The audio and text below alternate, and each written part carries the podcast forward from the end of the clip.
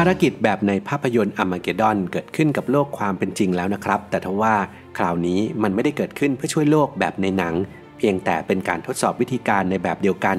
คือการใช้ยานอวกาศที่มนุษย์สร้างขึ้น ไปพุ่งชนดาวเคราะห์น้อยคู่ที่อยู่ห่างไกลออกไป จากนั้นสังเกตดูวิธีที่ดาวเคราะห์นั้นเปลี่ยนแปลง ว่าจะสามารถทำได้สำเร็จหรือไม่ และผลของการทดสอบนี้ก็จะกลายเป็นประโยชน์ต่อโลกของเรา ในกรณีที่เกิดเหตุการณ์ดาวเคราะห์น้อย พุ่งเข้าชนโลกจริง ๆ ดังนั้นเมื่อวันอังคารที่ 23 พฤศจิกายนที่ผ่านมา เมื่อเวลา4ทุ่ม 21 นาทีตามเวลามาตรฐานแปซิฟิก ซึ่งตรงกับบ่ายโมง 21 นาทีวันพุธตามเวลาของไทย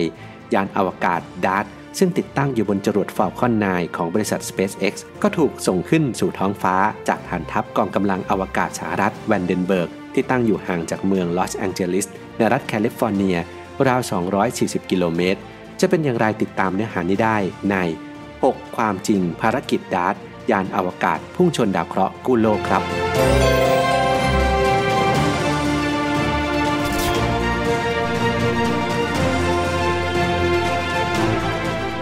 1. DART DART หรือ DART ย่อมาจาก Double Asteroid Redirection Test เป็นชื่อปฏิบัติการหรือภารกิจของนาซาและหน่วยงานความร่วมมืออีกหลายหน่วยงาน แปลอย่างเป็นทางการว่า โครงการเบนวิถีโคจรดาวเคราะห์น้อยคู่ ที่ส่งยานอวกาศ SpaceX และไปแยกตัวกลางอวกาศ เพื่อส่งดาวเทียมดาร์ตไปพุ่งชนดาวเคราะห์น้อยคู่ ซึ่งหากภารกิจนี้สำเร็จ วงโคจรของดาวเคราะห์น้อยจะเปลี่ยนทิศทางโคจรด้วยแรงเสียดทานจน ซึ่งสิ่งนี้จะใช้คำนวณและถ่ายภาพบันทึกโดยดาวเทียมถ่ายภาพอีกลำ ที่จะปล่อยตัวออกจากยานลำแรกก่อนหน้าจากพุ่งเข้าชนเพียงเล็กน้อย และหลังจากนั้นนาซาจะตรวจสอบซ้ำอีกอย่างต่อเนื่อง ถึงวิถีและความเปลี่ยนแปลงของดาวเคราะห์ที่ถูกพุ่งชน เพื่อนำข้อมูลที่ได้มาวิจัยและพัฒนาต่อหากจะเกิดเหตุการณ์ที่ดาวเคราะห์น้อยพุ่งเข้าชนโลกของเราจริง ๆ ก็จะสามารถป้องกันได้อย่างทันท่วงทีนั่นเอง เมื่อภารกิจนี้เป็นการพุ่งชน ด้านในยานก็จะไม่มีคนควบคุม แต่จะมีเครื่องยนต์หลักที่ชื่อว่า NEXT-C NASA Evolutionary Xenon Thruster Commercial เป็นเครื่องยนต์ยุคใหม่ที่ใช้แผงรับพลังงานแสงอาทิตย์ และสร้างแรงขับดันโดยใช้ซีนอน และมีอุปกรณ์ที่ชื่อว่า Draco Didymos Reconnaissance Asteroid Camera for OpNav ซึ่งเป็นกล้องถ่ายภาพความละเอียดสูงที่ใช้ในการนำทางและระบุตำแหน่งของเป้าหมาย ภารกิจนี้ใช้งบประมาณถึง 325 ล้านเหรียญหรือประมาณ 10,000 ล้านบาท ตั้งแต่การพัฒนายานจรวดที่ใช้ส่งยาน และภารกิจที่ติดตามหลังจากนี้ 2. ดีนิมอสและดีมอร์ฟอส ข้อมูลจากสถาบันวิจัยดาราศาสตร์แห่งชาติ โดยคุณสิทธิพร เดือนตะคุ ระบุว่าดาวเคราะห์น้อยดีดีมอสจัดเป็นดาวเคราะห์น้อยใกล้โลก ค้นพบโดยโจมอนทานีเมื่อวันที่ 11 เมษายน พุทธศักราช 2539 โดยกล้องดูดาวขนาดหน้ากล้อง 0.9 เมตร ของหอดูดาวสจวตของมหาวิทยาลัยแอริสโซนาและใช้เวลาติดตามอย่างยาวนาน จนสามารถระบุวงโคจรที่แน่นอนได้ แต่ก็ยังไม่มีชื่ออย่างเป็นทางการ จนกระทั่งปี 2546 นักดาราศาสตร์ชาวเช็กเกียเปเตอร์ปราเวสพบว่าดาวเคราะห์น้อยดวงนี้มีคู่เหมือนจึงเป็นที่มาของชื่อดีดิมอสมาจากคำภาษากรีก แปลว่าคู่แฝดใกล้ๆกันคือบริวารขนาดเล็ก หรือจะเรียกว่าเป็นดวงจันทร์ของดาวเคราะห์น้อยดีดิมอสก็ได้ ซึ่งสหพันธ์ดาราศาสตร์นานาชาติ หรือ IAU ได้ตั้งชื่อดวงจันทร์ดวงนี้ว่าดีมอร์ฟอสมีความหมายว่า 2 รูปแบบ สื่อถึงรูปแบบวงโคจรที่จะเปลี่ยนไปด้วยฝีมือของมนุษย์ผ่านภารกิจ DART โดยดาวเคราะห์น้อยดีดิมอสมีเส้นผ่านศูนย์กลางประมาณ 780 เมตร ส่วนดีมอร์ฟอสมีเส้นผ่านศูนย์กลางประมาณ 160 เมตร ใหญ่เพียง 2 เท่าของอนุสาวรีย์เทพีเสรีภาพของสหรัฐอเมริกา 3. ปฏิบัติการนี้เพื่อทดสอบ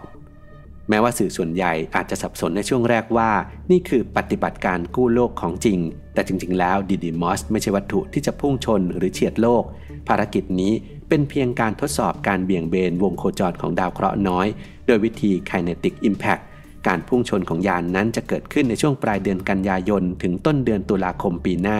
หรือ 2565 นะครับ ซึ่งจะเป็นจังหวะที่ดาวคู่ระบบนี้อยู่ห่างจากโลก 11 ล้านกิโลเมตร ซึ่งถือว่าเป็นจุดเกือบใกล้โลกที่สุดในวงโคจรของมัน โดยระหว่างการชนจะใช้ความเร็วในอัตราความเร็วประมาณ 4 ไมล์ต่อวินาที หรือ 6 กิโลเมตร ต่อวินาที หรือราว 24,000 กิโลเมตร ต่อชั่วโมง ด้วยความเร็วขนาดนี้ มีเป้าหมายคือการเปลี่ยนวงโคจรของดวงจันทร์ดีมอร์ฟอสที่กำลังโคจรรอบดาวเคราะห์น้อยดีดิมอส และหากเป็นไปตามที่คาด การพุ่งชนในครั้งนี้จะไปทำให้อัตราความเร็วในการโคจรของดีมอร์ฟอสลดลง จากเดิมที่เคยโคจรรอบดาวดีดิมอส 11 ชั่วโมง 55 นาทีจะลดลง และทำให้ดีมอร์ฟอสเข้าใกล้ดาวดีดีมอสมากขึ้นทำให้มันใช้เวลาโคจรรอบดาวเคราะห์น้อย ลดลงมากที่สุด 10 นาที หรือขั้นต่ำเพียงแค่ 73 วินาที ก็ถือว่าประสบความสำเร็จแล้วนะครับ โดยภารกิจจะมียานขนาดเล็กที่ชื่อว่า LICIACube ยานขนาดเล็กขององค์การอวกาศอิตาลี ซึ่งจะแยกตัวออกมาก่อนการพุ่งชนเพียง 10 วัน โดยมีขนาดเท่ากระเป๋าเดินทางทำหน้าที่ในการบันทึกภาพการพุ่งชนของดาร์ตและส่งภาพนั้นกลับมาอย่างโลก ขณะเดียวกันจะมีการเฝ้าสังเกตการจากกล้องโทรทัศน์บนภาคพื้นโลก เพื่อศึกษาว่าดาวเคราะห์น้อยทั้งสองดวงนั้น มีการตอบสนองต่อการพุ่งชนครั้งนี้อย่างไรอย่างละเอียด 4. ดาวเคราะห์น้อยชิกซูแลบ มื่อ 66 ล้านปีที่แล้ว ดาวเคราะห์น้อย ชิกซูแลบเคยพุ่งชนโลกในคาบสมุทรยูกาตันของเม็กซิโก และสันนิษฐานกันว่า เป็นสาเหตุสำคัญ ซึ่งทำให้ไดโนเสาร์สูญพันธุ์ อีกทั้งยังถูกจัดให้อยู่ในประเภทวัตถุใกล้โลก หรือ Near Earth Object หรือ NEO ที่เข้าใกล้ๆโลกภายในระยะ 48 ล้านกิโลเมตร ขนาดของดาวเคราะห์น้อยชิกซูแลบนั้นยังยากที่จะระบุได้ ซึ่งคาดกันว่าความกว้างของดาวเคราะห์น้อยจะเทียบเท่ากับ 3 เท่าของรัฐเท็กซัส ซึ่งจะมีเส้นผ่าศูนย์กลางประมาณ 300 ไมล์หรือ 482 กิโลเมตรขณะที่ตัวเลขที่นักวิทยาศาสตร์คำนวณจะอยู่ที่ระหว่าง 250-350 ไมล์ มีการประมาณการว่าทันทีที่ดาวเคราะห์น้อยนี้พุ่งชนโลกได้ทำลายพื้นผิว และสิ่งมีชีวิตบนโลกไปมากกว่า 80%เลยทีเดียว ซึ่งหากเทียบกันกับดาวเคราะห์น้อยดีดีมอสที่มีเส้นผ่านศูนย์กลางประมาณ 780 เมตร และดีมอร์ฟอสที่มีเส้นผ่านศูนย์กลางประมาณ 160 เมตร นั้น ก็ต้องถือว่าดาวเคราะห์น้อยชิกซูแลบนั้นมีขนาดใหญ่กว่ามาก 5. Near Earth Object Near Earth Object วัตถุใกล้โลกหรือ NEO เป็นดาวเคราะห์น้อย หรือดาวหางที่โคจรในระยะ 190 ล้านกิโลเมตรรอบดวงอาทิตย์ ซึ่งหมายถึงอยู่ในรัศมี 50 ล้านกิโลเมตร จากวงโคจรของโลก เช่นเดียวกับดาวเคราะห์ ดาวเคราะห์น้อยและดาวหางทั้งหมดโคจรรอบดวงอาทิตย์ แม้ว่าดาวเคราะห์น้อยบางดวงจะโคจรรอบดาวเคราะห์หรือแม้แต่ดาวเคราะห์น้อยที่ใหญ่กว่าก็ตามดาวเคราะห์น้อยส่วนใหญ่อยู่ในบริเวณที่เรียกว่า the main belt ซึ่งอยู่ระหว่างดาวอังคารกับดาวพฤหัส ซึ่งดาวเคราะห์น้อยที่อยู่ใกล้โลกส่วนมากจะมาจากส่วนนี้ แต่ก็เดินทางอยู่ในระยะเวลาหลายสิบล้านปี วงโคจรของพวกมันถูกเปลี่ยนแปลงโดยอิทธิพลของแรงโน้มถ่วง จากดาวพฤหัสและดาวอังคาร และบางส่วนเกิดจากการชนกัน แม้ว่าวัตถุใกล้โลกส่วนใหญ่ที่เข้าสู่บรรยากาศของโลกจะสลายตัวก่อนที่จะถึงพื้นผิว ซึ่งเกิดขึ้นบ่อยครั้งแทบทุกวัน ทำให้เกิดเหตุการณ์ดาวตกที่สว่างสวัยที่ผู้คนมองเห็นในเวลากลางคืน และบางครั้งก็ทิ้งเศษอุกกาบาตไว้บนพื้น แต่สำหรับวัตถุที่มีขนาดใหญ่กว่าประมาณ 98-164 ฟุต ราว 30-50 เมตร อาจจะหลุดรอดลงมา และอาจทำให้เกิดความเสียหายอย่างกว้างขวางได้ 6. วิธีไหนก็ไม่สู้วิธีดาร์ต นอกจากการพุ่งเข้าชนแบบภารกิจดาร์ตแล้วยังมีอีก 2 วิธีที่นักวิทยาศาสตร์ได้ทำการศึกษา วิธีแรกคือการใช้ระเบิดนิวเคลียร์ยิงเข้าใส่ดาวเคราะห์น้อย ซึ่งถือเป็นทางเลือกสุดท้าย แม้จะเป็นวิธีที่อาจจะมีประสิทธิภาพมากที่สุด และเหมาะจะใช้กับระยะกระชั้นชิดก็ตาม โดยจะเริ่มจุดระเบิดนิวเคลียร์ที่ระดับความสูง 2-300 เมตร เหนือพื้นผิวของดาวเคราะห์น้อยแล้วพลังงานส่วนใหญ่ที่อยู่ในรูปแบบของรังสี X จะทำให้เกิดการระเบิดของวัสดุจากพื้นผิว โมเมนตัมที่ผลักจากวัสดุพื้นผิวที่ระเหย กลายเป็นไอและระเบิดออก จะส่งโมเมนตัมไปยังดาวเคราะห์น้อยที่เหลือ และผลักมันเข้าสู่วิถีใหม่